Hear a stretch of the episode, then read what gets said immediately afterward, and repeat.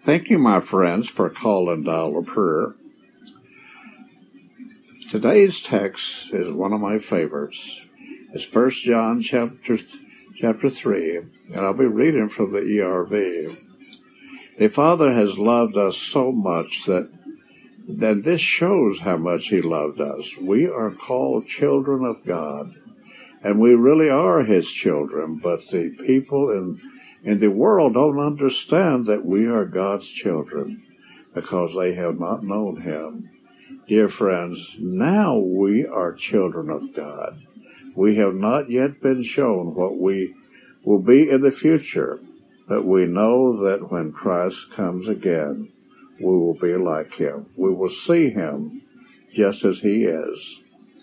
Friends, I don't know what that does for you, but just when I stop to think that the eternal God of the universe could love me so much, could love me so much that he gave his son that I might spend eternity with him. Oh, friends, what a blessing that we have received, that we can be called the children of God. Oh, help us continue to dwell upon that fact. And the more that we behold him, the more that we will become like him and look forward to his soon recoming, so that we will see him as he is. Help us, Lord, just thank you again for that tremendous blessing that you have for us. Let us pray. Lord, bless my listening friends. What a privilege it is that we can all say we are God's children if we believe. Thank you, Father. This is the most special